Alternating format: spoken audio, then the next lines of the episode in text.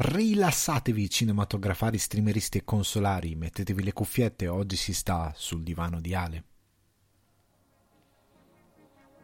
Il pezzo che sentite in sottofondo è So There Are No Fuck Buddies di Sibau e io sono Alessandro Di Guardi, eh, l'ospite e l'anima di questo podcast e vi do il benvenuto o il bentornati eh, sul divano di Ale. Eh, questa settimana eh, entriamo subito nel vivo dicendo che voglio prendere un attimino le distanze dagli argomenti delle scorse settimane, quindi non tratterò di cinema. Eh, questa settimana, come già detto, qualora fosse qui per la prima volta, sul divano di Ale si parla principalmente di cinema e televisione, ma ogni tanto si va a divagare, come è capitato nell'episodio pilota, nell'episodio 0, eh, di gaming o di altri tipi di intrattenimento. Eh, in questo caso eh, l'episodio 0 diciamo non è un episodio del quale sono particolarmente contento era un argomento al quale tenevo molto e che non sono riuscito a spiegare tanto quanto avrei voluto. Era appunto un episodio pilota e ci sta che non sia venuto esattamente come pensavo. Eh, lo potete recuperare se lo volete recuperare o qualora eh, foste interessati a un approfondimento riguardo Death Stranding, perché questo è il, um, il punto di discussione del, dell'episodio pilota, se andate su www.nonserveaniente.com eh, trovate un articolo bello ciccione dedicato all'argomento, dove prendo in analisi il videogame in ogni sua compagine e anche qualora non abbiate giocato il videogioco potete comunque leggerlo perché è completamente spoiler free. Anche quando vado a parlare della narrativa non cito niente che possa rovinare la vostra esperienza di gioco. Quindi potete tranquillamente usufruire della recensione. È una sorta di recensione, non, non lo è, non, non, non, la chiamerei recensione anche perché siamo veramente fuori tempo massimo per una recensione. È un'analisi eh, a caldo, eh, a freddo, scusate, un'analisi a freddo eh, prendendo in considerazione che è, sono passati ormai mesi dalla release, da quando l'ho finito e, e quindi ho potuto guardare al titolo con, eh, da una certa distanza e quindi analizzarlo sotto molti punti di vista. Eh, tornando invece all'argomento di oggi, oggi si parla di televisione quindi per una volta eh, mi discosto dall'argomento cinema per parlare di, eh, del piccolo schermo. E oggi voglio farlo ehm, cercando di entrare eh, nel merito del, dell'analisi della nuova televisione e di come in un certo senso si sia andati incontro, secondo me, a un, un'errata ehm, reiterazione di un errore ehm, che era il sintomo di, un, di, una televisione di bassissima qualità che ha eh, sostanzialmente afflitto eh, le serie tv per 30 anni, diciamo 40 anni. E, um, e nonostante de- l'evoluzione che aveva portato una serie tv come Twin Peaks il piccolo schermo ha sempre mostrato il fianco su determinate cose però entriamo più nello specifico tra poco. Voglio farlo parlando di quattro serie TV: Titans, Sabrina, Riverdale e The Boys. Eh, sono quattro serie TV che hanno in comune il fatto di venire dal fumetto. Eh, ed è abbastanza casuale questa, non, non li ho scelte apposta è stato tutto casuale perché The Boys avevo iniziato a vederla diverso tempo fa e l'ho effettivamente recuperata questa settimana. L'ho vista tutta nell'arco di due giorni e mezzo più o meno. Eh, Titan, Sabrina e Riverdale eh, le seguo da diverso tempo. Eh, voglio parlarvi di queste serie tv perché sono un po' il simbolo eh, del tempo mm, casualmente venuto fuori, però sono un po' il simbolo del momento presente e, e rappresentano anche uno scalino eh, molto importante e necessario all'interno della fruizione di un mezzo come la televisione. E ora mi vado a spiegare meglio. Entrerò un po' nel merito di tutte e quattro le serie, eh, però voglio veramente eh, utilizzarle per parlare della televisione. Perché ehm, se c'è qualcuno tra, tra gli ascoltatori eh, che magari ha 20 anni, 18 anni, 17 anni,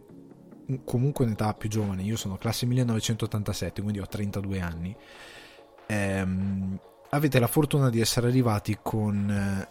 eh, la primavera delle serie tv, quindi probabilmente quello che voi guardate ora come serie tv oggi e che conoscete consciamente come serie tv oggi è incredibilmente diverso da quello che conosco io come serie tv. Nel senso che chi è della mia generazione o che è un po' più grande, quindi chi ora ha 35, 38, 40 o anche 50 anni, è abituato a una serialità televisiva ben diversa. E e che sostanzialmente si configura in eh, prodotti che vanno dai confini della realtà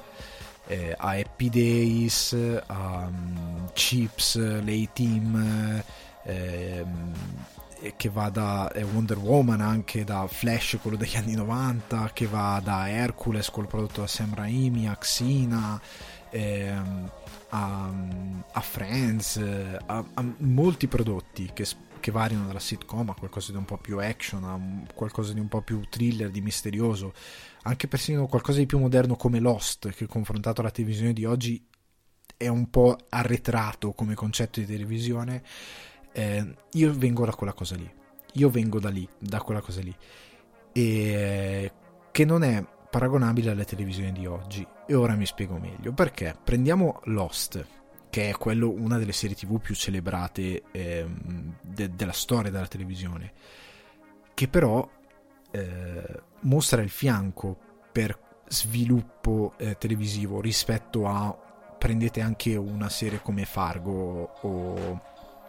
o anzi prendiamo un esempio di una serie che è andata avanti nel corso degli anni. Prendete anche Game of Thrones o prendete anche Breaking Bad o Better Call Saul. Nonostante non ci sia un, un, un distacco di tempo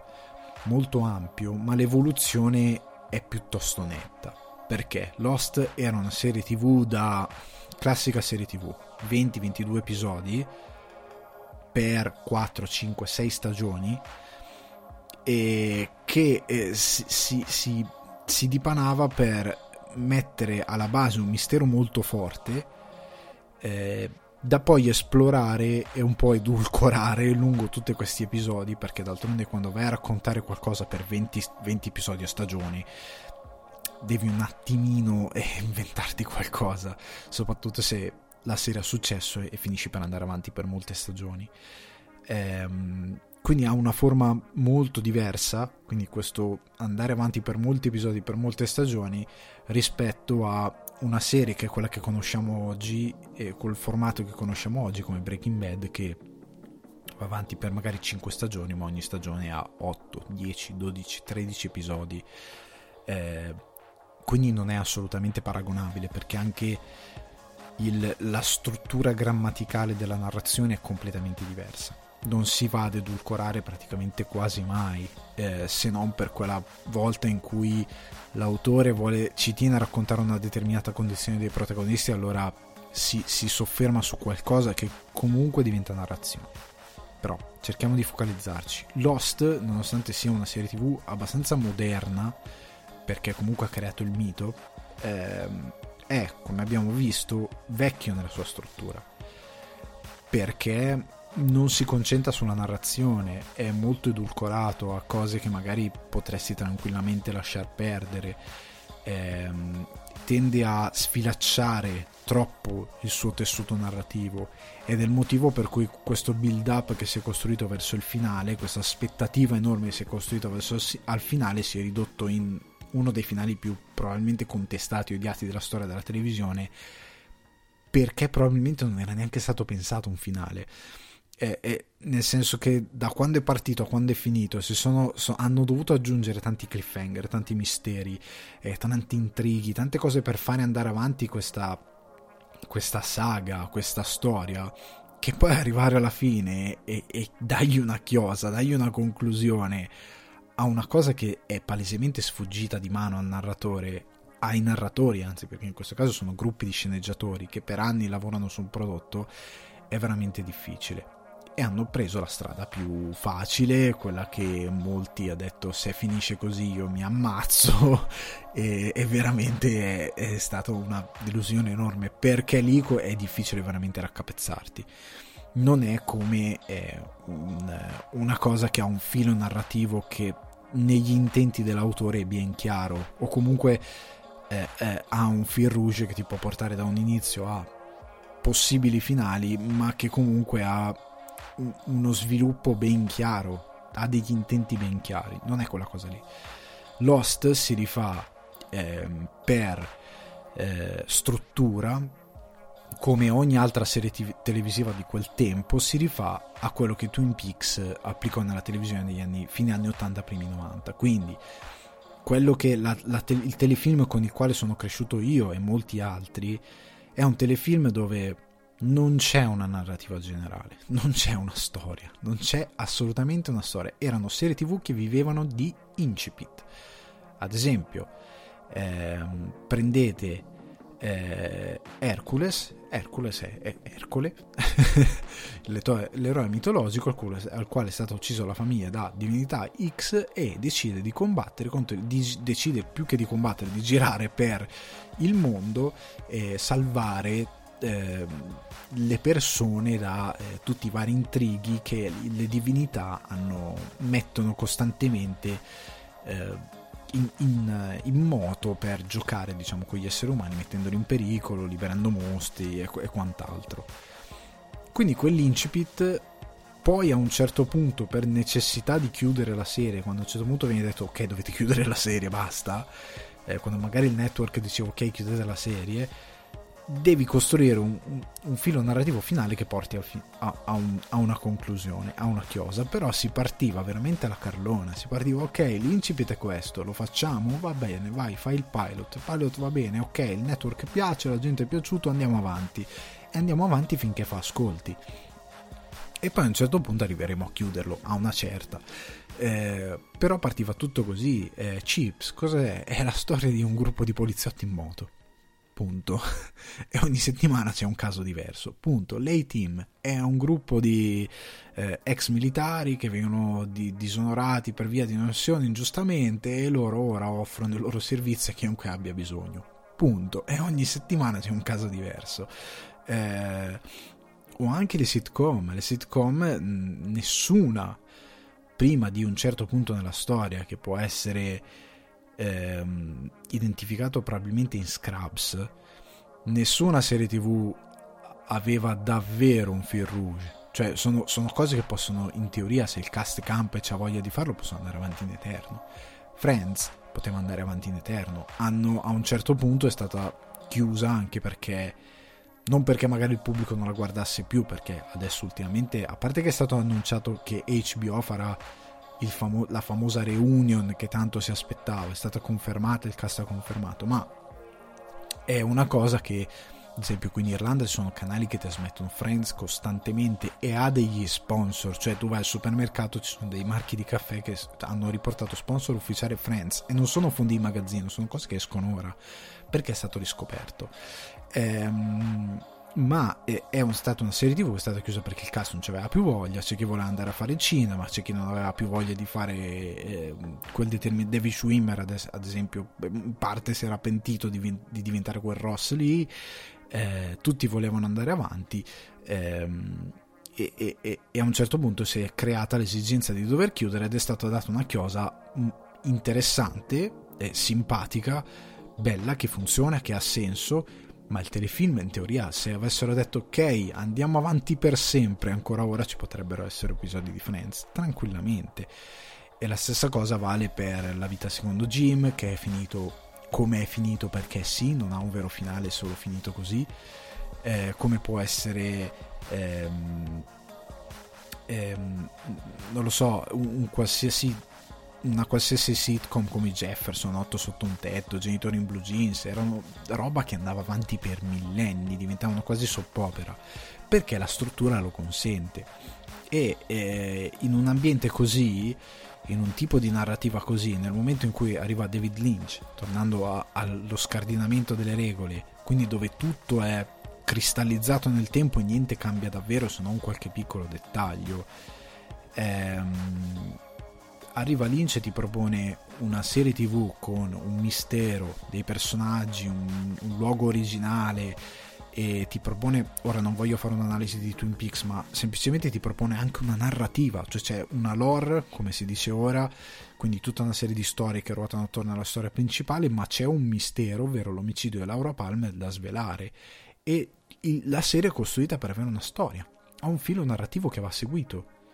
E Lost si basava su quella cosa lì. Molte serie tv dopo ehm, Twin Peaks hanno hanno usato questo espediente narrativo e l'hanno riprodotto, molte altre no, perché è uscito tipo X-Files, aveva seguito quella cosa lì eh, in parte, in parte, anche se poi è stato anche quello edulcorato e portato un po' avanti così. Eh,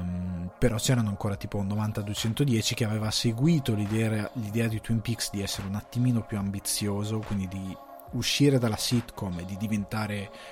di avere una struttura che avesse degli ambienti, delle cose, non la solita camera fissa alla appunto Willy il principe di Bel Air, camera fissa che inquadra le solite due o tre location che sono a volte delle location erano palesemente delle location eh, finte, erano palesemente teatri di posa finta e tu ti potevi quasi immaginare il pubblico dietro che rideva, però te lo godevi ugualmente.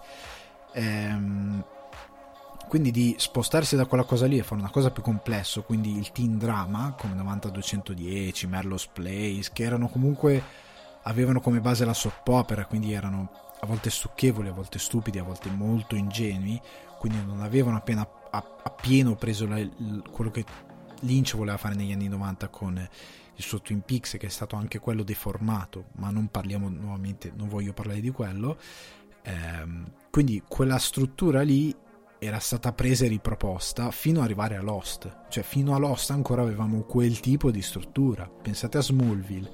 una serie che ha vinto una quantità enorme di premi perché era molto ambiziosa a livello produttivo. La Warner ci aveva messo dentro veramente degli investimenti interessanti, a volte anche a livello di effetti visivi.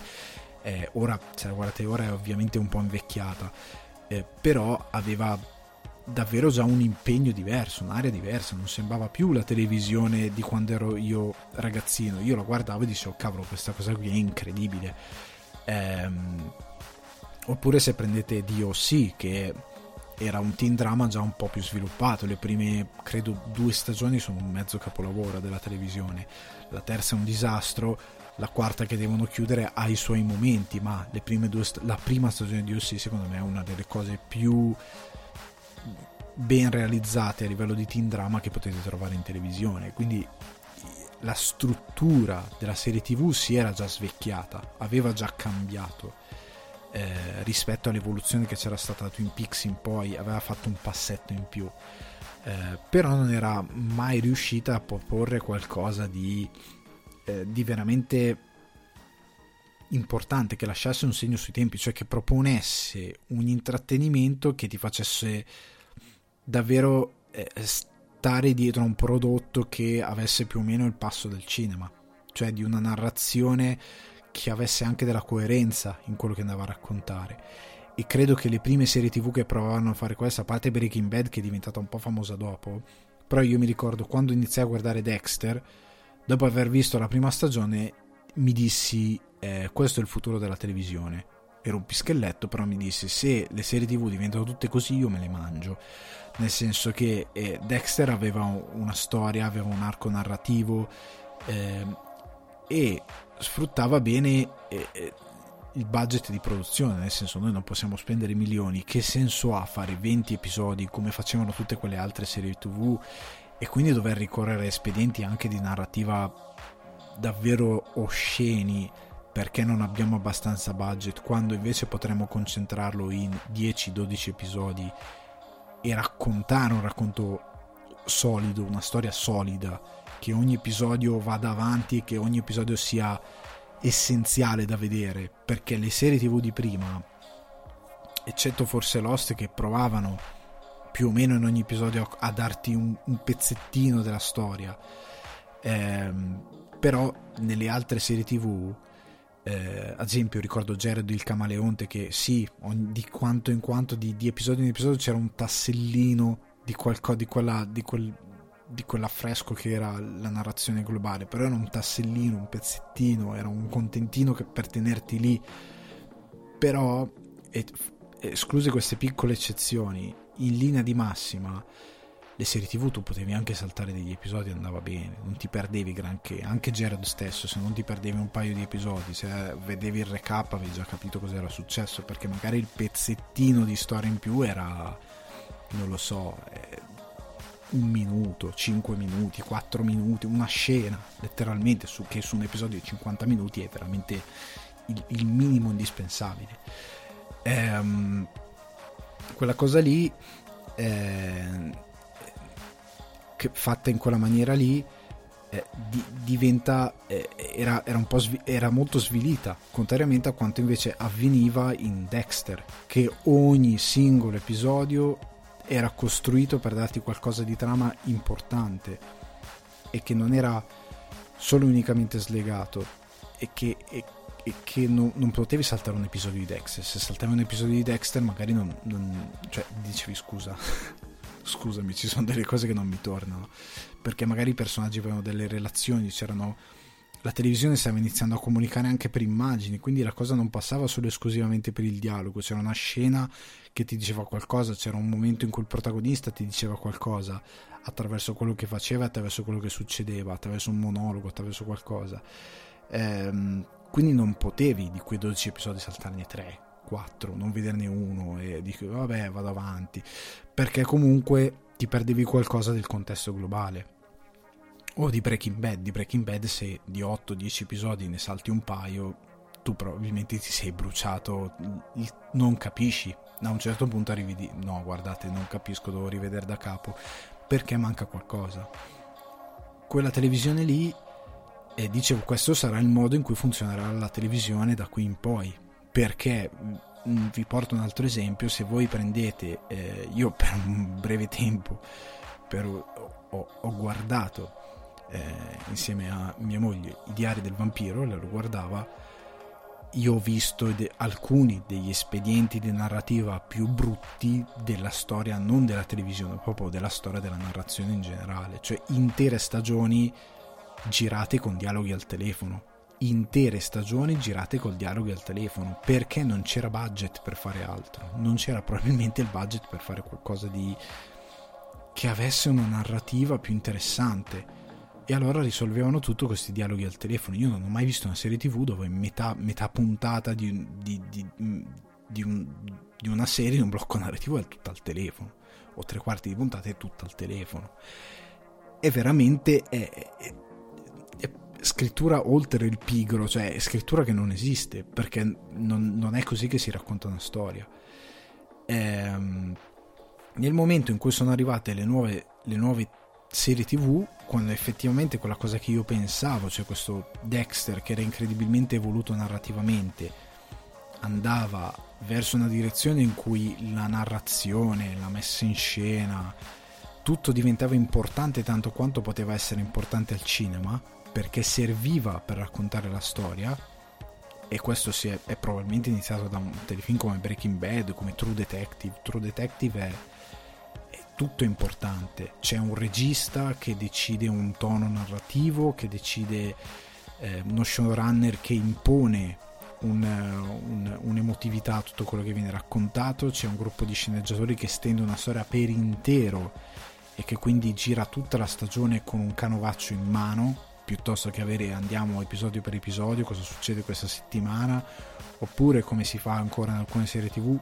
più meno, succedono più o meno questi eventi. Poi noi li colleghiamo un po' così com'è ehm, c'era proprio un, un, un, una ricerca della narrazione ben diversa rispetto alle vecchie serie tv e qui arriviamo appunto a, eh, a questa evoluzione che ha portato tutti noi a godere di una tv che ora è, è il motivo per cui anche alcuni autori sono passati dal grande schermo al piccolo schermo, come alcuni attori, cosa che prima non avveniva, anzi chi era nel piccolo schermo voleva andare al grande schermo, ma chi era in quello grande non voleva andare in quello piccolo. Cioè voleva dire fare un passo di carriera indietro, nonostante ci fossero i premi, eccetera, eccetera, così, ma non era, eri una star del piccolo schermo, era quasi una, una cosa che ti sminuiva. Ora Nicole Kidman fa le serie tv, ora ehm, i grossi attori vanno nelle serie tv e, e sono star che comunque poi vanno sul grande schermo e sono comunque fenomeni eh, globali ehm, quindi eh, eh, c'era questo, questo scalino molto grande che ora non c'è più perché c'è un'idea un'idea totale che viene portata con incredibile attenzione prendete appunto Game of Thrones che ha una production value enorme, cioè la, quello che viene messo a livello di produzione in quella serie TV è enorme. Poi c'è stato un errore nella, nella chiusura della serie che è uguale all'errore che c'è stato in Dexter, cioè di discostarsi da, del materiale originale o per mancanza dello stesso o per voglia, perché non c'era con Dexter ad esempio questo rispetto del fan perché internet era meno sviluppato che segue quasi creando dei fenomeni virali queste serie e che può dare un feedback immediato che ha, presta moltissima attenzione come ogni nerd a quello che succede.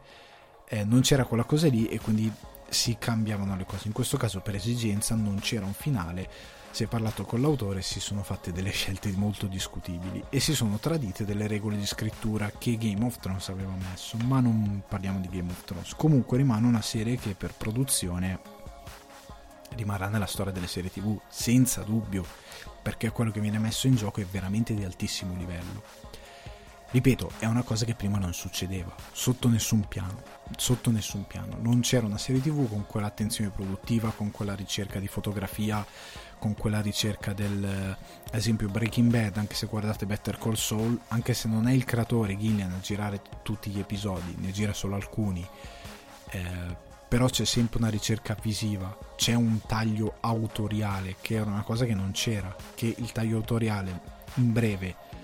Qualcosa di autoriale non significa di complicato di due seduti in una stanza che ragionano del mondo, non è quello l'autore. L'autore è un cinema autoriale come serie TV autoriale, è una cosa che si rivede nella logica di un autore che ha una propria poetica. Quindi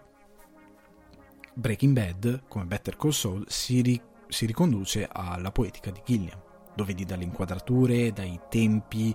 dei dialoghi, dal ritmo dei dialoghi, dal ritmo degli eventi, eh, dalla scelta del, del, proprio del visiva, di come, di come vedi la fotografia, di come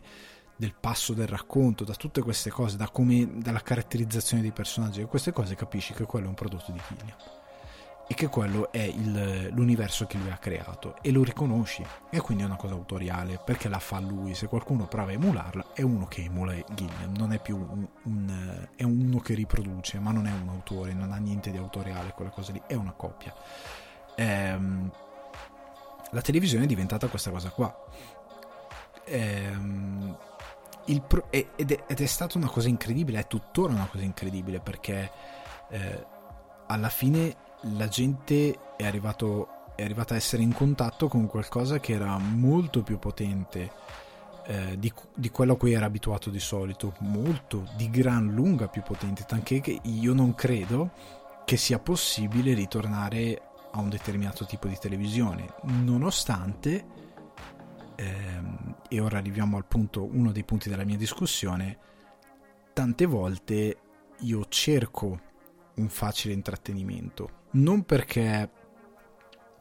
eh, come dicono alcuni ho voglia di disconnettere il cervello. Non è, quella è una spiegazione molto facile. La verità è che eh, se la televisione era concepita in un determinato modo tra gli anni 80, 70 e 90 ehm, c'è una ragione ben precisa nel senso che eh, quando facevano determinate serie tv come Happy Days lo scopo era quello di rassicurare il pubblico. Cioè di creare al pubblico un qualcosa che, cavolo, quando arrivavi a casa, tu arrivi a casa, tu sei l'americano medio, perché parliamo di Happy Days, quindi una produzione americana, tu arrivi a casa nel tuo American Dream, nella tua casetta nei, nei suburbs, eh, sei di- distrutto, hai lavorato 200 miliardi di ore, eh, finalmente è mercoledì, facciamo un esempio, e in televisione c'è un nuovo episodio di Happy Days, tu arrivi a casa, eh, c'è il pranzo preparato a casa oppure ti prepari il pranzo e ti siedi con la famiglia a guardare Happy Days. O per i fatti tuoi o quello che è. Quella cosa lì è rassicurante. Ti dà un senso di ah ok sono a casa mi posso riposare perché è l'equivalente di ci vediamo con dei vecchi amici ok? È quella cosa lì. Perché essendo i personaggi cristallizzati nel tempo quindi che non evolvono più di tanto essendo che eh, la struttura narrativa è sempre più o meno quella, i posti sono quelli, nulla cambia davvero in quelle serie tv perché le cose che succedevano erano sempre più quelle, ragazzi che correvano dietro alle ragazze, Fonzi che faceva il bullo, eh, che faceva il grande, che risolveva un po' le situazioni. eh, c'era il ballo da organizzare di qui, c'era la festa di là, c'erano queste situazioni ehm, che, che, che, accadevano all'interno del mondo di Happy Days, molto familiari, molto facili, molto immediate, eh, il pubblico era a suo agio. Perché era appunto come andare al bar e riparlare con dei vecchi amici come Cheers. Non so se l'avete in italiano mi pare che poi l'avevano adattato negli anni lo avevano lasciato Cheers ma all'inizio mi pare si chiamasse proprio Cin Cin che era, c'era Woody Harlemson fra l'altro eh, che era questa storia di eh, questi, era tutto ambientato in un pub irlandese negli Stati Uniti e tutto quello che succedeva era una sitcom dove tutti parlavano parla di queste cose che succedevano lì. È rassicurante è facile, immediato, rassicurante, appunto come rivedere degli amici, tant'è che se voi guardate ehm, anche Happy Days, in Italia l'hanno mandato penso in, in, eh, a rotazione Happy Days per da quando memoria, cioè io non mi ricordo, ormai sono sette anni che non vivo più in Italia, ma io non mi ricordo eh, un momento da quando sono nato a, a più o meno verso ai 20, 20 anni più o meno, quindi i primi 20 anni della mia vita in cui non ho acceso la televisione e non ho trovato Happy Days in televisione, quindi l'hanno mandato in onda per veramente un, un botto di tempo. Eh, me lo guardavo perché accendevo la televisione lì lo guardo appunto perché è facile di intrattenimento, lo mandi giù, scorre, è divertente, anche se tu non sei di quell'epoca comunque è divertente. Eh, quindi ha un altissimo livello di fruizione lo metti lì e l'idea che mi sono fatto io da sempre è che il momento in cui Happy Daisy comincia a diventare bruttarello è il momento in cui le cose cambiano e non a caso è il momento in cui sono arrivati a chiudere la serie tv nel momento in cui Rick Cunningham eh, ovvero Ron Howard inizia a diventare Ron Howard e non ha più voglia di fare Happy Days e quindi inizia a voler fare American Graffiti e altre cose e, ehm, e quindi non c'è più non c'è più negli episodi. Inizia a venire fuori questa cosa che lui fa il militare non c'è più c'è pochissime volte e i protagonisti diventano più eh, Johnny e Chucky. E di rimbalzo un po' Pozzi e Ralph che sono un po' però più deboli perché non sono più il gruppo di, ami- di amici che c'era. Inizia a venire fuori il problema di eh, avere uno show che per una questione di tempo nel, nel mondo reale non può più essere cristallizzato perché i protagonisti crescono e sarebbe come se noi aspettassimo una serie nuova di Stranger Things ogni anno, ogni singolo anno. Ora, eh, non è possibile, i ragazzini iniziano a, a, a, sfondare il muro della pubertà e iniziano a avvicinarsi, eh, stanno andando verso eh, gli enti, stanno andando verso i venti e non possono rimanere negli anni 80 per sempre. A un certo punto qualcosa deve cambiare e il telefilm stesso non può narrare gli anni 80 per sempre. Cioè, a un certo punto inizia a diventare. Raga, eh, eh, non abbiamo più i protagonisti che hanno conquistato il pubblico, quindi cosa lo facciamo fare? Sarebbe come così. Sarebbe come se succedesse una cosa di questo tipo. Non è possibile Happy Days diventava un po' bruttarello nel momento in cui il tempo reale, il tempo presente, imponeva la narrazione fittizia dei cambi obbligati e questi cambi obbligati rompendo quella cristallizzazione che rendeva il telefilm sicuro, che piaceva alla gente, che, che, che, e che faceva del telefilm quello che era. Il fatto che Fonzi a un certo punto diventa un insegnante, non c'ha più la giacchetta, c'ha la giacca e cravatta, e quindi Harry Winkler diventa Harry Winkler, non, eh, e, e, e non è più Fonzi, eh, il pubblico si trova davanti a dei personaggi che sono cresciuti e, e, lui dice ma io rivoglio Fonzi non so se do l'idea di come funzionava la televisione e come effettivamente il pubblico ragionava nell'ottica di quella televisione. E come i produttori a un certo punto arrivavano a schiantarsi contro un muro e quindi avevano bisogno di creare dei nuovi fenomeni perché il pubblico iniziava a non, a non avere più ehm, a, a mancare il, il, loro appiglio, il loro appiglio quotidiano iniziava a mancare. Funzionava in questa maniera e, e, e per forza di cose eh, quella cosa lì eh, manca. Io dico la verità, è una cosa che manca nella televisione di oggi, nel senso che per quanto è bello Game of Thrones, per quanto è bello io Better Call Saul la nuova stagione la sto aspettando con, con so, sono lì che non vedo l'ora eh, per quanto abbia amato ehm, The Boys, che ne parlerò tra poco, per quanto abbia amato, ehm, non lo so, eh, Bojack Horseman, eh, per quanto abbia amato tante serie che hanno una narrazione che va avanti nel tempo e che, un, che va da un punto A a un punto B e che deve per forza arrivare a una chiusura, è True Detective, tutte queste serie che amo tantissimo, ogni tanto ho bisogno eh, non so se è una cosa magari generazionale che nuove generazioni non hanno, di qualcosa di incredibilmente leggero, cioè di qualcosa che effettivamente quando la, la giornata è stata veramente pesante non devo mettermi a sentire 50, ad, a farmi catturare per 50 minuti da una cosa che sostanzialmente è molto pesante da seguire, non perché è fatta male, ma perché richiede la tua totale attenzione. Ogni tanto voglio anche di sedermi e mettermi a cenare con una cosa che eh, sia di puro intrattenimento che non sia stupida, che abbia anche una, uno schema produttivo interessante, ma che sia leggero, che abbia dei toni leggeri e che mi tenga agganciato a qualcosa che sia eh, sicuro. Quindi, ad esempio, è il motivo per cui eh, sento la mancanza di tante sitcom. Eh, io credo che How I Met Your Mother abbia superato un telefilm come Friends perché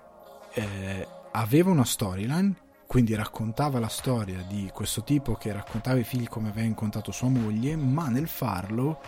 eh, esplorava le frasi della vita di questo gruppo di amici. Più che in Friends, perché in Friends il fatto che esplorasse le fasi della vita di questo gruppo di amici è, è stata una cosa che è venuta alla fine per chiuderlo, è stata una sorta di danno collaterale dato anche dal tempo, perché a un certo punto Chandler e Monica iniziamo ad essere grandi, non erano più i ventenni,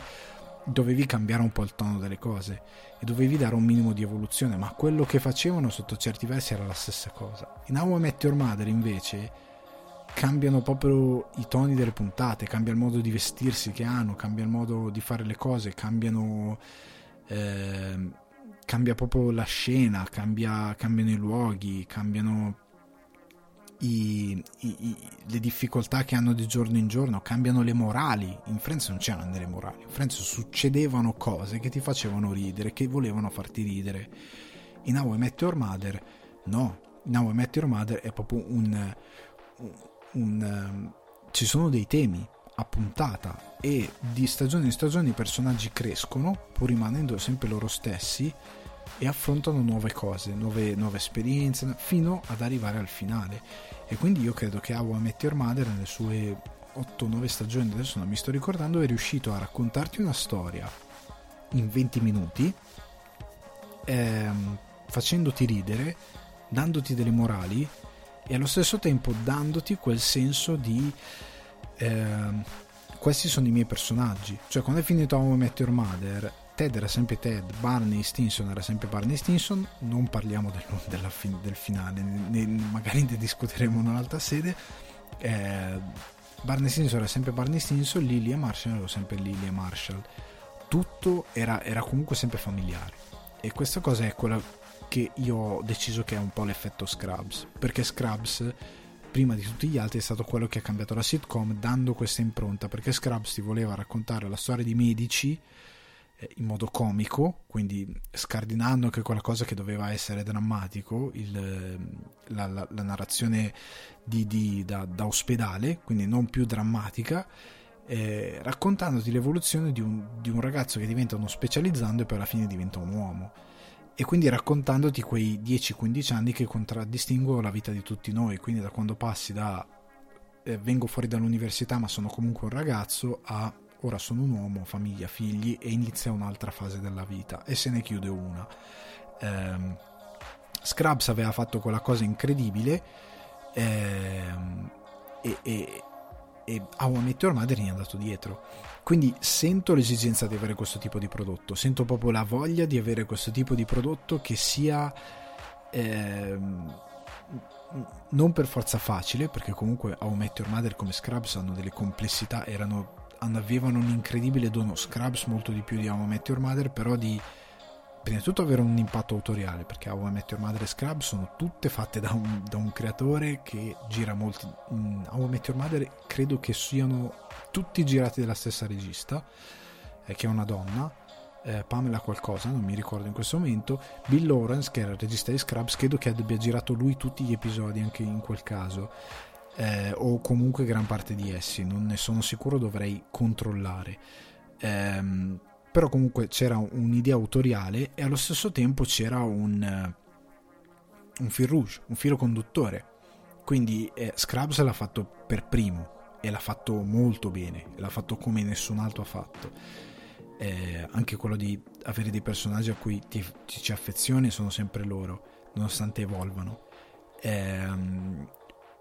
però questa cosa qui nessun altro sta riuscendo a replicarla. Anzi, negli ultimi anni abbiamo assistito, proprio perché la gente ha questa esigenza di dammi qualcosa di, legge- dammi qualcosa di leggero, ti prego, con, con quale posso ridere in 20 minuti e piangere in 20 minuti. Perché Scrubs, faceva quasi, Scrubs ti faceva anche piangere in 20 minuti. Eh, passare dalla cosa demenziale alle lacrime. Eh, su Scrubs ci farò un episodio. Eh, ma dammi qualcosa di semplice e quello che ha fatto la televisione è stato riportare Pappa e Ciccia che in inglese si chiama Roseanne ehm, di riportare Will e Grace esattamente uguale a come era prima non è cambiato niente di riportare questi show esattamente come erano prima. E questo per me è stato veramente un'operazione nostalgia che però è stato un errore cioè devi darmi qualcosa anche di nuovo soprattutto di nuovo ma che parli del presente, perché quegli show avevano... Scrubs credo sia un po' più universale, perché credo che se lo guardi ancora adesso, ogni tanto io me lo riguardo e incredibilmente... perché comunque parla di un tema come How I Met Your Mother che è, è per tutti. Friends non ha un tema, sono, sono comicità, punti, spunti di comicità continui. Eh, Friends invece Scrubs hanno dei temi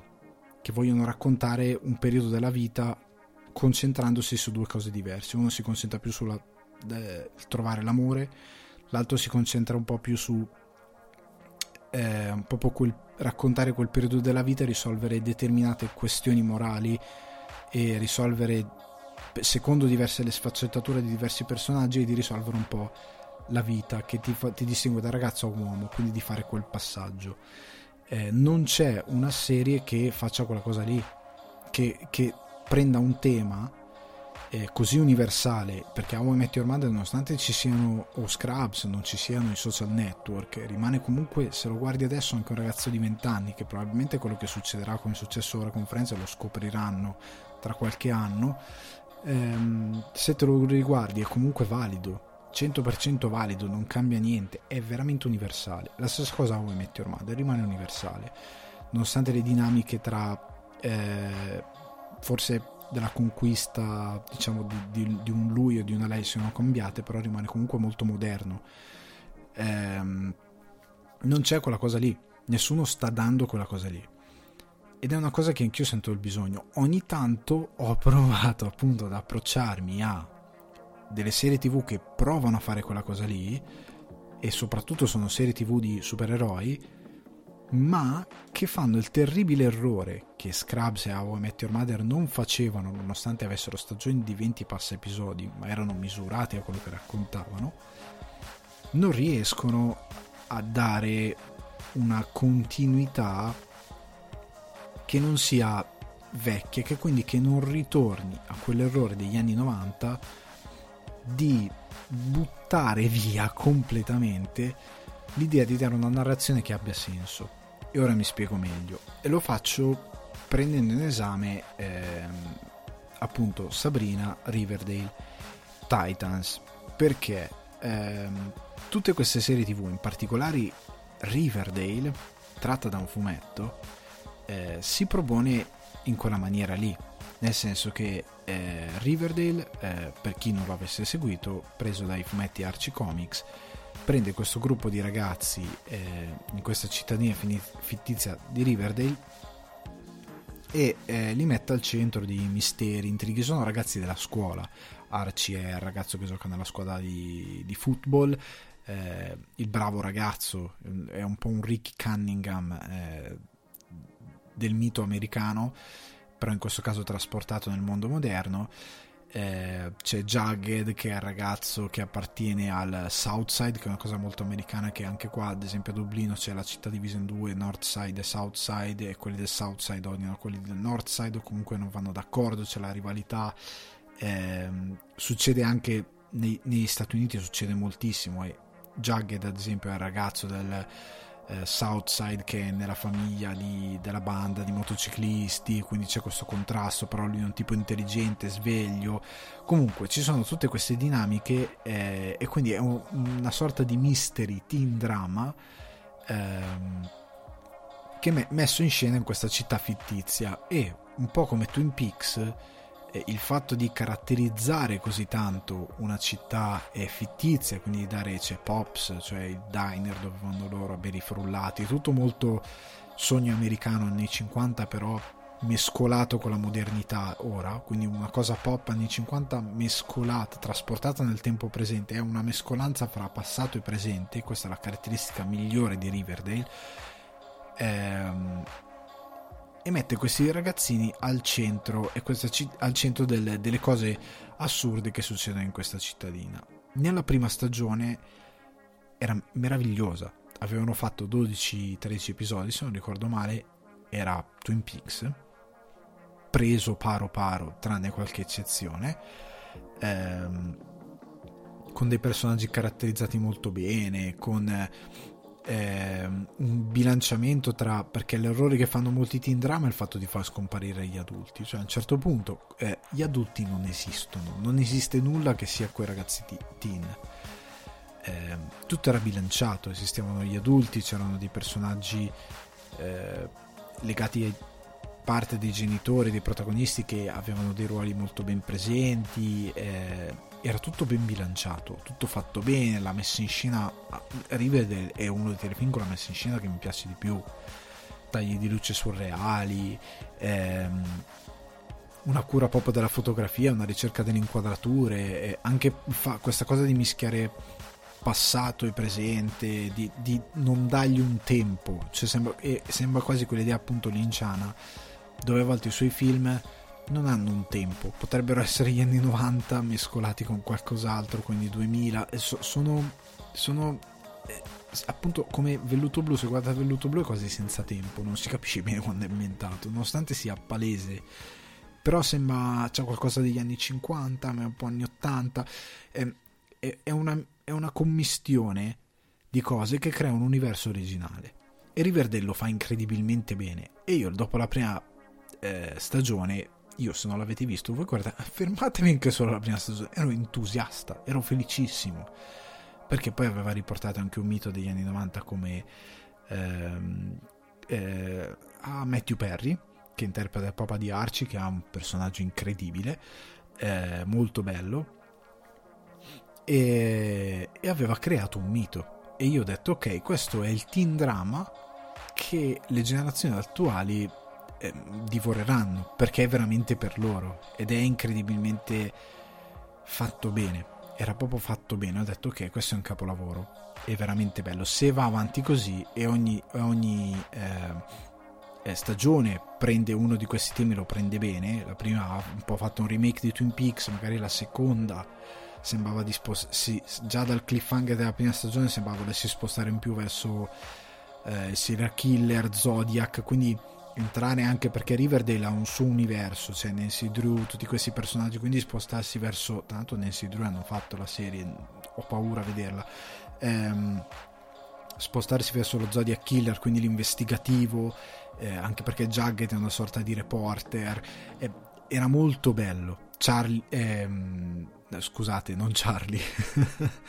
eh, non mi sta venendo più il nome, eh, il personaggio di Archie, ecco, Archie era, era, più il bravo ragazzo che ha quei, quei, quei, contrasti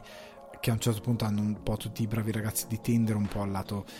eh, più, più, più, cattivo della propria personalità. Eh, anche le ragazze, la Mora e la bionda, erano ben delineate ed è anche divertente questo caso in cui la Mora e la, bionda si, si, la, Mora e la bionda si delineano seguendo due cose completamente opposte, diverse e non stereotipate. Cioè, c'erano dei personaggi come la ragazza con i capelli rossi perché il, il materiale originale è molto eh, infantile, molto basil- basilare, appunto la ragazza con i capelli rossi, la ragazza bionda, la ragazza mora, si distinguevano un po' così, però poi con la messa in scena, prendendo da quel mito molto appunto eh, sogno americano e portandolo verso determinate complessità potevi fare delle belle commistioni. E la prima stagione di Riverdale lo fa incredibilmente bene e l'inizio della seconda lo fa molto bene. Il problema è che come le altre serie che poi vedremo si ammala del male della tv degli anni 90 la seconda stagione di Riverdale non ha 12 episodi ne ha 20 e passa se non ricordo male. E la terza uguale e la quarta uguale. E allungando gli episodi senza trascurare la messa in scena, perché incredibilmente la messa in scena è abbastanza ben curata, quello che viene incredibilmente trascurato, nonostante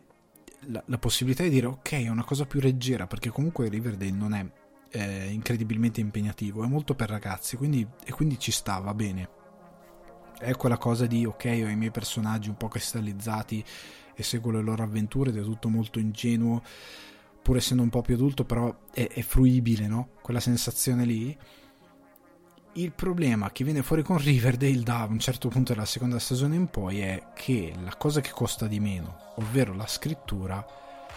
va completamente a marengo. Cioè, no, se ne va, non c'entra più, non, non, c'è scrittura. La scrittura muore. Da un certo punto della seconda stagione di Riverdale in poi la scrittura muore. Perché la cosa bella anche di Riverdale è che citava un botto. Un bo- ci sono un botto di citazioni a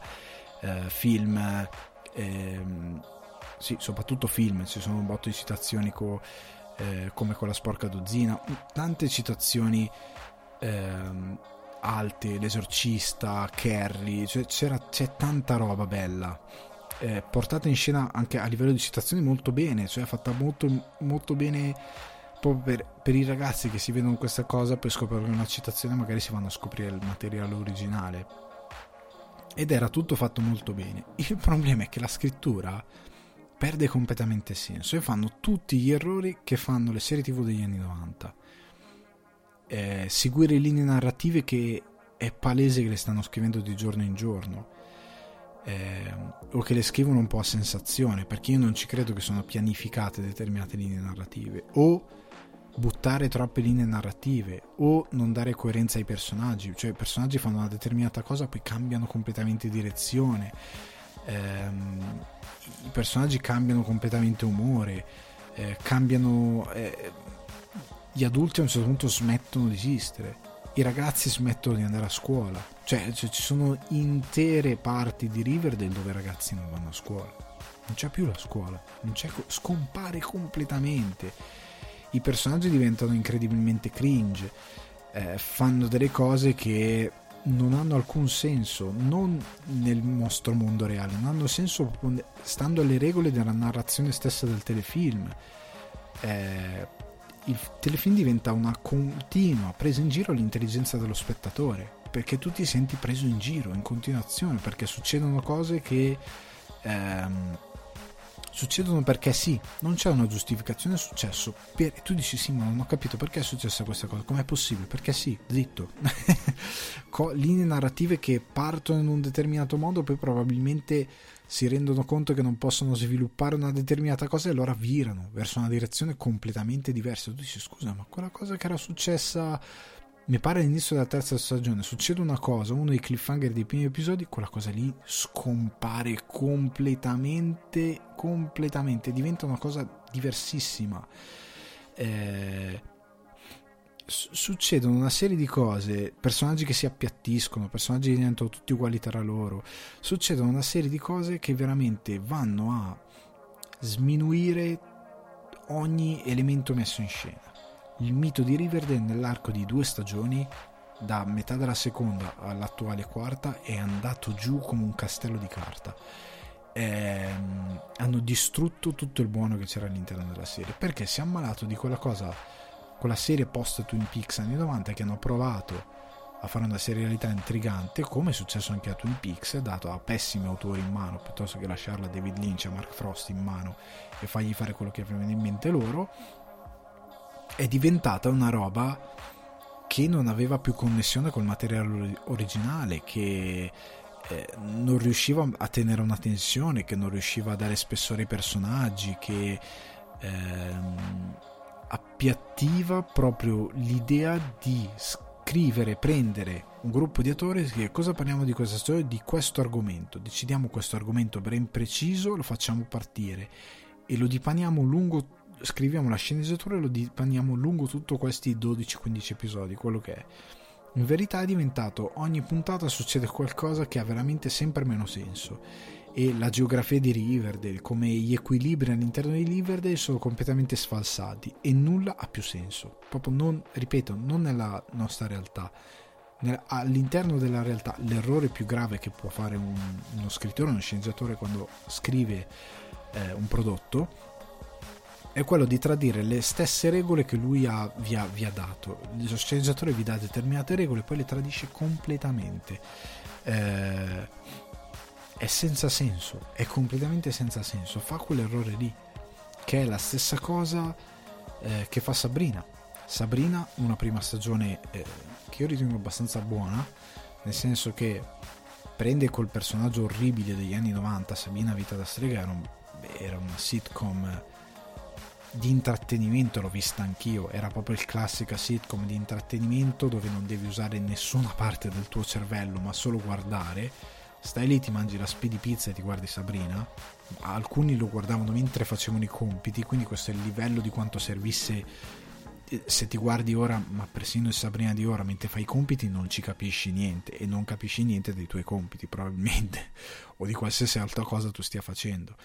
Eh, invece quella roba lì la potevi buttare giù perché tanto non c'è niente da seguire. Era una serie di sketch messi in una trama di una, di una linearità imbarazzante eh, che andavano portati avanti per far ridere, per intrattenere il pubblico. Quindi presa quella cosa lì, riportata al materiale originale, Sabrina appartiene allo stesso universo di Riverdale, a quella, quella casa di fumetti. Ehm, per trasformarlo nelle terrificanti avventure di Sabrina, quindi di, eh, sono streghe, quindi fanno i sabbat, c'è Satana di mezzo, ehm, è molto più orrorifico.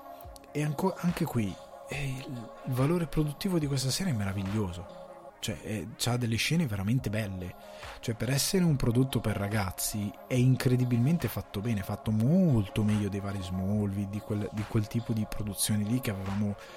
quando noi eravamo teenager eh, ha un valore e anche un, un, un insieme molto più, più, più, più grande è molto ben fatto non si può dire che sia mal fatto c'ha delle scene a volte io eviterei determinati filtri determinate sfocature sono, sono veramente eh, accessori inutili se fai una regia decente te la puoi evitare quella roba lì è anche fastidiosa per certi punti eh, basta fare una buona regia, che a volte c'è. Però il valore produttivo della serie è incredibilmente alto, è incredibilmente alto. E la prima stagione è stata una bella stagione, l'ho guardata volentieri, mi sono divertito. I problemi sono arrivati con la seconda stagione, anche qui tradire le regole. Gli adulti di Grindel non esistono più, Grindel stessa non esiste più come cittadina. Eh, Sabrina da che doveva rendere conto tutte le sue zie va, viene, le zie hanno delle storyline eh, quasi separate, cioè se a un certo punto del telefilm arriva lo stesso telefilm a giocare sul fatto che i protagonisti hanno preso delle storyline completamente separate non si sono parlati per mezza stagione o per tutta un'intera stagione. Poi a un certo punto, ah, ho fatto questo casino grosso, ma aiutate, ma com'è che non ci parli a tutta la stagione? Cioè, arrivano proprio a scherzare su, non dicendo tutta la stagione, ma arrivano proprio a scherzare sul fatto che personaggi che in teoria vivono la stessa cosa non si parlano da 8-9 episodi. Ehm, succedono troppe cose, che è lo stesso problema di Riverdale. In una stagione ci sono 5, 6, 7 narra- narrative che 7 no, ma in Riverdale anche 7. Ma in Sabrina, che comunque ha un numero di episodi limitato, in 12 episodi succede un botto di roba e diventa una rincorsa. Da qui a là i personaggi vanno, entrano escono dalle location a una velocità disturbante, continuano a succedere cose, molte delle quali narrativamente ingiustificate, cioè succedono delle cose perché sì. Ehm, l'ultima parte, che ora loro non lo chiamano stagioni, questa è la parte 3. La parte 3 di Sabrina è orribile. È orribile. La cosa più terrificante della parte 3 di Sabrina è la sceneggiatura, perché non esiste. Perché hanno preso eh, di mezzo eh,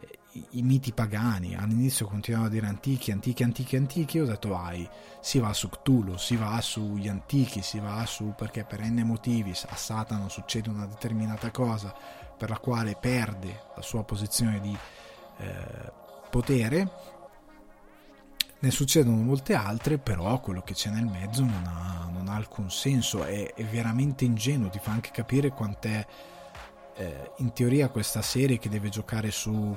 eh, non solo i miti della religione cristiana, che anche qui gli sceneggiatori sembrano non conoscere alcuna mitologia, a un certo punto vanno all'inferno e citano quasi il mago di Oz più che Dante Alighieri, che sarebbe invece stato il caso magari citare una delle, delle iconografie più conosciute, più preziose dell'umanità, non lo dico da italiano ma perché è così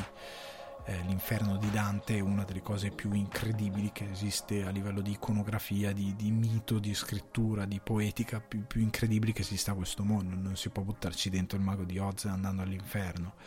Ehm, dimostrano proprio di non avere nessuna cultura base per poter scrivere una cosa di questo tipo, ma anche cultura orrorifica. Eh, di, a un certo punto buttano dentro i miti pagani con un, un'ingenuità enorme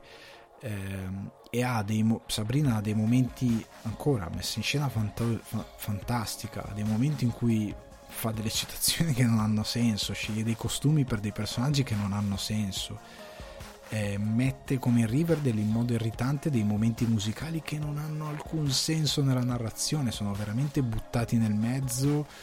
per il gusto di farlo e che sono incredibilmente sconnessi dal tessuto narrativo. Eh, l'idea orrorifica c'è in un paio di scelte ed è fatta molto bene e in molte altre è fatta incredibilmente male. Eh, ci sono proprio dei problemi di scrittura, logiche di scrittura che chi ha scritto la storia va a tradire continuamente. Eh, quindi anche Sabrina tira fuori il peggio nonostante abbia una struttura da nuova televisione nel suo riproporre un qualcosa che potrebbe essere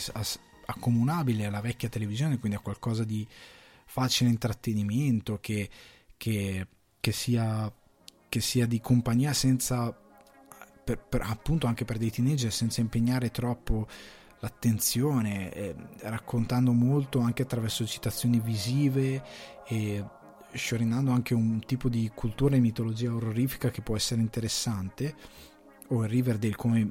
iconografia proprio del cinema che può essere molto interessante perché in Riverdale a un certo punto partono Zodiac, Silenzio, de, Silenzio degli Innocenti, appunto come ha detto Kerry, c'è tanta,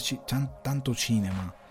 eh, riproposto in modo molto simpatico che viene sprecato perché la scrittura, quindi appunto l'elemento più basico eh, dell'intero show, viene buttata via buttata via completamente quando bastava semplicemente avere un gruppo, il team di sceneggiatori in una stanza seduti a raccontare come si deve una storia, rendendo i personaggi interessanti senza svilirli. Ehm, quindi la televisione più moderna che fa l'errore più vecchio della televisione, in assoluto. E, evito di citare i vari The Flash. The Flash io ho smesso di guardarlo perché per quanto inserito nella logica di un fumetto, chi fa quel telefilm non si rende conto che cose che magari funzionano in un fumetto messe in scena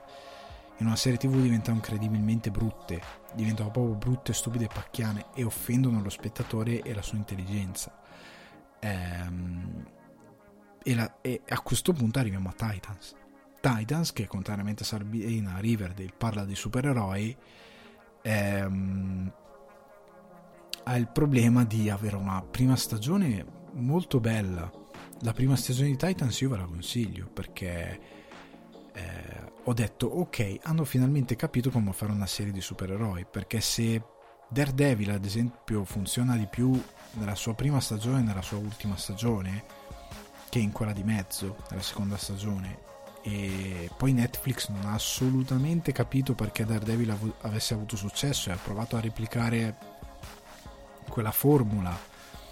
semplicemente dilatando i tempi, ma non raccontando nulla di interessante e tagliando quasi ogni elemento superero- supereroistico con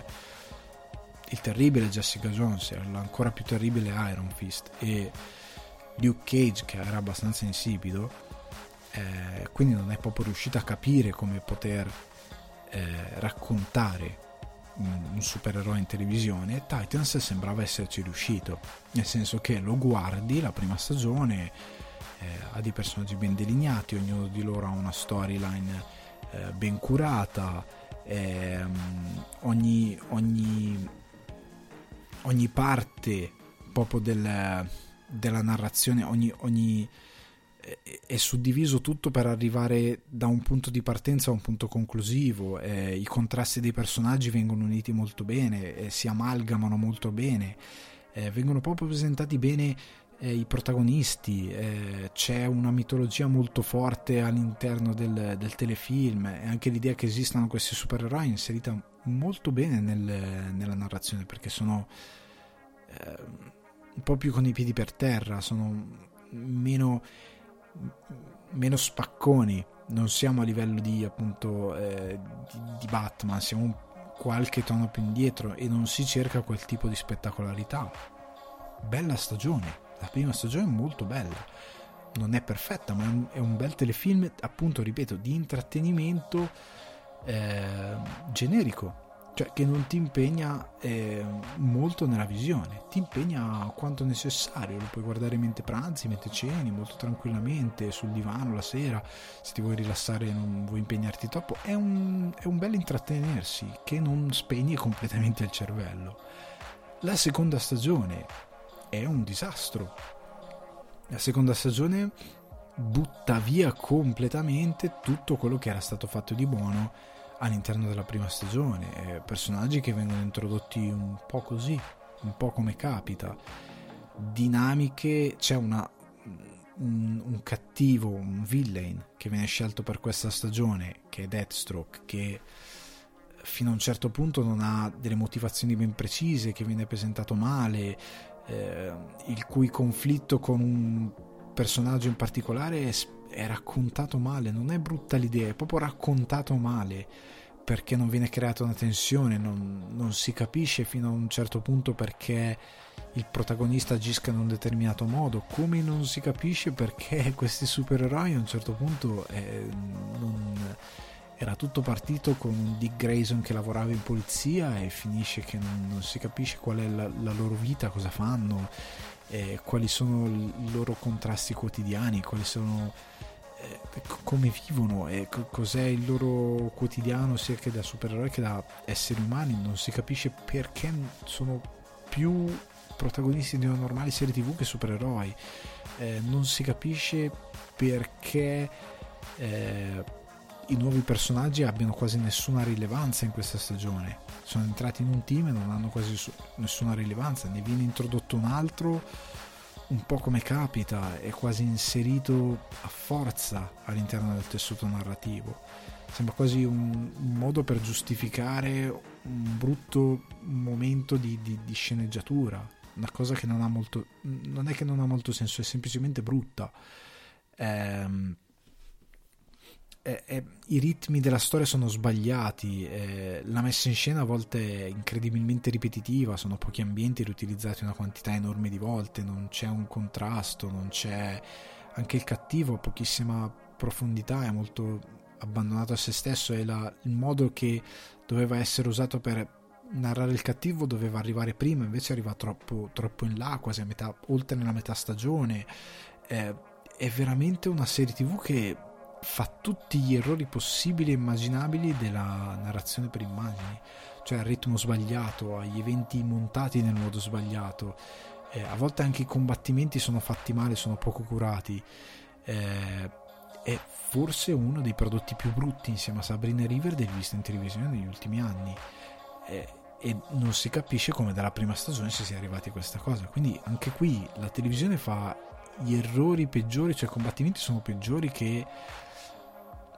vi faccio un esempio, se in Hercules, eh, se l'aveste mai visto, i combattimenti erano curati al minimo, ma erano quantomeno curati bene. e nel momento in cui erano un po' goffi, erano goffi perché erano messi in un senso comico volontariamente, era tutto sopra le righe perché comunque era, era Hercules con Iolao oppure era Xina con Olimpia, cioè era tutto molto sopra le righe, c'era Corilo magari, c'era ehm,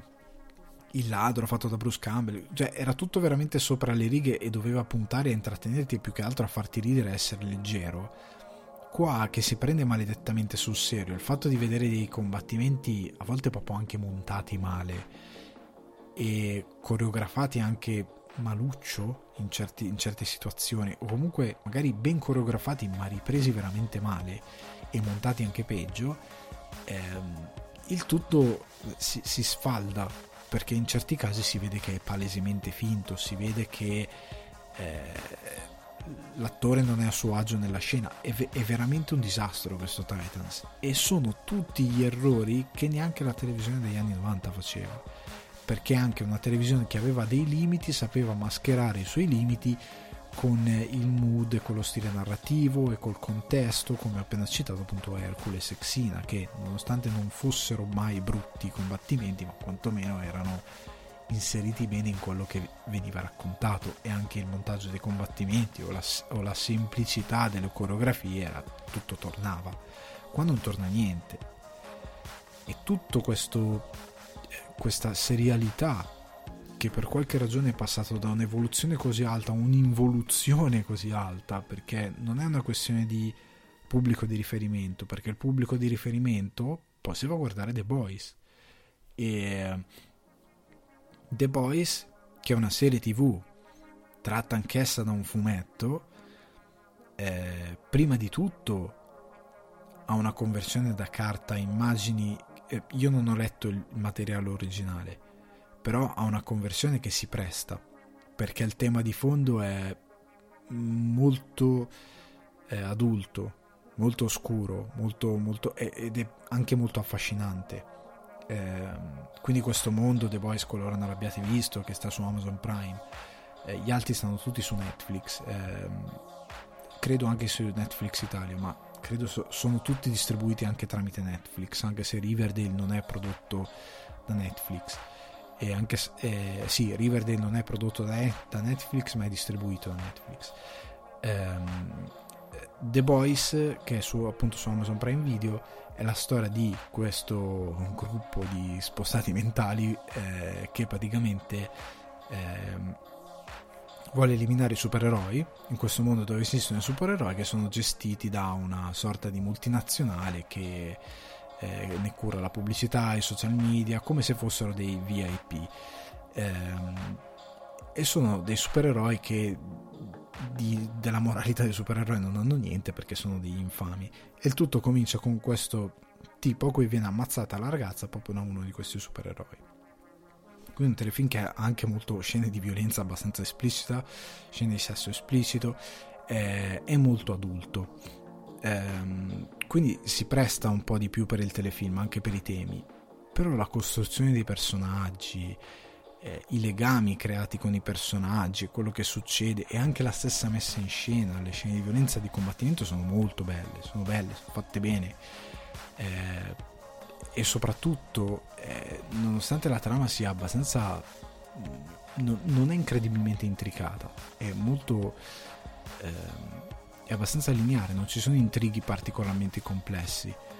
Eh, però è molto godibile è avvincente ti tiene lì. Io appunto mi sono visto tutta la, sta- la stagione in due giorni e mezzo credo. Eh, mi sono mandato giù episodi come uno dietro l'altro perché era proprio bello da vedere. Eh, anche una ricerca visiva più cinematografica rispetto agli altri telefilm. Ehm, però anche delle puntate che ti, magari ti atterriscono, ti fanno, ti fanno impressione, però vuoi andare avanti a vederlo. E, e questo, The Boys, è la serialità che vogliamo adesso e che eh, sceglie comunque un tema abbastanza leggero, perché comunque rimangono sempre supereroi eh, rimangono sempre eh, supereroi cacciati da un gruppo di folli che mm, comunque usa eh, determinati mezzi abbastanza violenti per, ottenere, violenti per ottenere quello che vuole. Eh, quindi è di, è di, grande intrattenimento, eppure è fatto tutto molto bene. È fatto tutto davvero con una cura che tutte quelle altre serie tv che ho citato prima non hanno principalmente nella struttura e sarà per, per il materiale eh, di base che ha The Boys eh, che è stato adattato e che magari non è fedele alla carta ma il materiale è ottimo cioè, ma poteva essere comunque distrutto come è stato distrutto Dexter a un certo punto in poi della serie. Eh, ma rimane il fatto che ehm, è un telefilm che ha saputo sfruttare le regole della nuova televisione e la fruizione della nuova televisione, pur facendo un intrattenimento leggero, il risultato finale è un ottimo risultato finale che è, che è di, di, di abbastanza anche eh, spensierato, nel senso che te lo, te, lo, te lo, guardi molto volentieri e te lo guardi anche mentre mangi qualcosa, non devi prestare, non è come Game of Thrones che deve, deve, avere la tua completa attenzione, come Better Call Saul che deve avere la tua completa attenzione. Deve avere la tua attenzione, ehm, ma è tutto molto leggero. Ehm, e, e, si stacca incredibilmente da tutti quei titoli citati primi, quindi Titan, Sabrina e Riverdale, che invece prendono un intrattenimento leggero e lo sviliscono per via di uno sviluppo a livello di scrittura davvero davvero brutto, è proprio brutto, nel senso che si va dal cringe alla presa in giro dello spettatore a non conoscere le regole base di scrittura di, di, di, di un mondo fantastico, comunque di una sceneggiatura. Nel senso che tutto si sfalda, come, già, come ho già detto, ho spiegato per ogni singolo di questi, per ognuno di questi telefilm. Eh, niente di quello che vedi a un certo punto diventa credibile eh, nemmeno prendendo in considerazione le regole di quella narrazione. Eh, quindi la voglia di avere un prodotto di intrattenimento facile, quindi che sia eh, godibile, che non richieda troppo, muore nel momento in cui la scrittura non rispetta lo spettatore e non riesce nemmeno a proporre un come poteva fare benissimo Riverdale eh,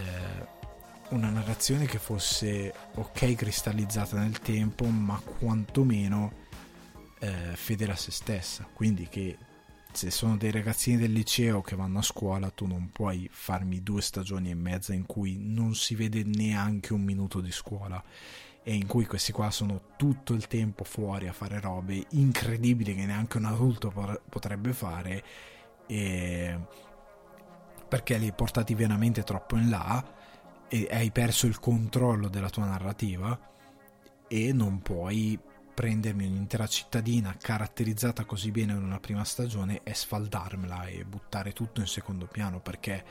in Riverdale come in Sabrina come in Titans c'è questo errore di far scomparire i personaggi. Sono personaggi che per intere puntate scompaiono. In Riverdale scompaiono proprio per blocchi di puntate. Cioè personaggi di genitori che prima erano cruciali diventano cioè non ci sono più, non ci sono più, da, da, un episodio all'altro scompaiono per 5 episodi, tornano per un episodio per 4 minuti che fanno una comparsata e poi non ci sono più di nuovo. Per Sab- Sabrina è la stessa cosa, in Titans alcuni compaiono, così a un certo punto salta fuori giusto perché deve, deve, deve, devi dire che è sempre lì, è ancora vivo, ogni tanto salta fuori. Ok, ciao, sono ancora qui, rispondo a questo citofono per far vedere che ci sono. Ma a livello narrativo è, è, un disastro, cioè non so come usare questo personaggio e allora lo taglio un po' fuori e lo faccio spuntare quando conviene. Ehm, è veramente l'involuzione eh, della nuova televisione e potrebbe essere un, una delle cose che segnerà i limiti della nuova televisione per tante cose, ovvero non riuscire più a creare intrattenimento perché, ripeto, per quanto siano affascinanti molte serie tv, per quanto siano belle, per quanto mi, mi piaccia Chernobyl o, o Chernobyl, eh, per quanto sia eh, affascinante Better Call Saul, per quanto davvero eh, True Detective, Narcos, per quanto siano davvero essenziali, per quanto sia eh, bello che ci siano delle serie tv così ben fatte, così accattivanti, così d'impatto. Eh, ogni tanto è anche bello poter usufruire di un intrattenimento leggero e che mi dia semplicemente intrattenimento, ma che me lo dia nei canoni eh, di eh, un intrattenimento che eh, non, non istupidisce lo spettatore e allo stesso tempo che non ehm, svilisce l'idea di farmi guardare qualcosa che non ha completamente senso come io ve lo ripeto The Flash io non so se qualcuno di voi lo sta guardando ma io ho smesso di guardarlo perché era più brutto di quello degli anni 90 ed ho detto tutto più brutto di Smallville più brutto di qualsiasi cosa sia stato mai prodotto in televisione a livello di supereroi in tv. Sono curioso di vedere eh, Crisi delle Terre Infinite sulle Terre Infinite però è è probabilmente l'unica cosa che guarderò perché tutto il resto è veramente pessima scrittura, anche per un intrattenimento così facile. Ehm, quindi la conclusione vuole essere che la nuova serialità eh, credo che abbia un problema eh, nel riuscire a portare puro intrattenimento, cioè eh, paradossalmente riesce a fare la cosa più difficile, cioè portare un intrattenimento complesso. Vi ripeto, guardatevi Fargo, ogni stagione è bella, tut, sono tutte belle, canovaccio base lo stesso ma lo sviluppo è molto interessante in ognuno di esse, ehm, ma nel portare questa cosa incredibilmente complessa ha dimenticato come fare eh, appunto intrattenimento. Anche un Dottor House in questo momento non, non lo so se, se sarebbe possibile, se, se c'è qualcuno, dicono alcuni che The Good Doctor sia su quella falsa riga, nonostante appunto sia un good doctor. Ehm, però io non credo che in questo momento sia possibile avere quel tipo di, di serialità in tv, come non, non, riesco a capire come mai non si riescano a fare ehm, serie televisive da 12-13 episodi che abbiano eh, questa eh, capacità di intrattenimento molto eh, basilare, molto immediata, perché se voi vi guardate ad esempio eh, la, mm, The Marvelous Mrs. Maisel, in italiano non mi sta venendo se è la fantastica signora Maisel, non mi ricordo più, ehm, è fantastico, se non l'avete visto recuperatelo, non ne sto a parlare in modo esaustivo qui, è incredibilmente bello, però è incredibilmente a livello di, di testa, impegna molto il cervello, ehm, quindi non è proprio un intrattenimento leggero eh, non riesco a capire perché la televisione più facile non riesca a ritornare perché non si, non ci sia eh, non si riesca a riprodurre quel tipo di televisione che in verità è la televisione più vecchia. E ehm, è, un, è una cosa che in parte mi dispiace molto perché è la televisione migliore per certi punti di vista perché è quella appunto che ti permette indipendentemente da quello che stai facendo, indipendentemente dal momento della giornata, di staccare e di avere una cosa che sia puro rilassamento, cioè che te la metti, ti fa compagnia, come appunto vedere un amico. E ehm, forse anche per questo c'è, chi spera che eh, It's Always Sun in Philadelphia duri per sempre, perché è probabilmente l'ultimo baluardo di un qualcosa che ti tiene quel tipo di, di, di compagnia eh, e credo sia anche il motivo per cui tanti, eh, tanti se la prendono con gli streamer, con gli youtuber, ma è probabilmente il motivo per cui molti ragazzi si rifugiano in quel tipo di intrattenimento. Io stesso mi rifugio in quel tipo di intrattenimento. Io credo che la cosa che se devo guardarmi qualcosa che mi tiene compagnia o guardo Scrubs, eh, però sono ta- eh, onestamente sono anni che non lo faccio, o guardo How I Met Your Mother, o mi riguardo Bojack Horseman, che però anche quello lì non funziona sempre perché alcuni episodi devi proprio seguire. Eh, ma eh, se te- accendo la televisione e c'è qualcosa in televisione, guardo tipo Friends, ma non, non, mi sta più intrattenendo come una volta, quindi anche quello è un po' passato, quindi anche quello non vale. Eh, potrei dire che effettivamente quello che guardo per intrattenermi, per stare eh, quando stai cucinando, quando sei lì e vuoi qualcosa sotto, se non è la musica è YouTube, quindi lo streamer, un Sabakuno Maiko, un, eh, um, un Falconiero, un, un, qualcuno che faccia un, una diretta streaming di almeno un'oretta e che sia come avere un, quel tipo di, di, di, sicurezza di qualcuno che segui,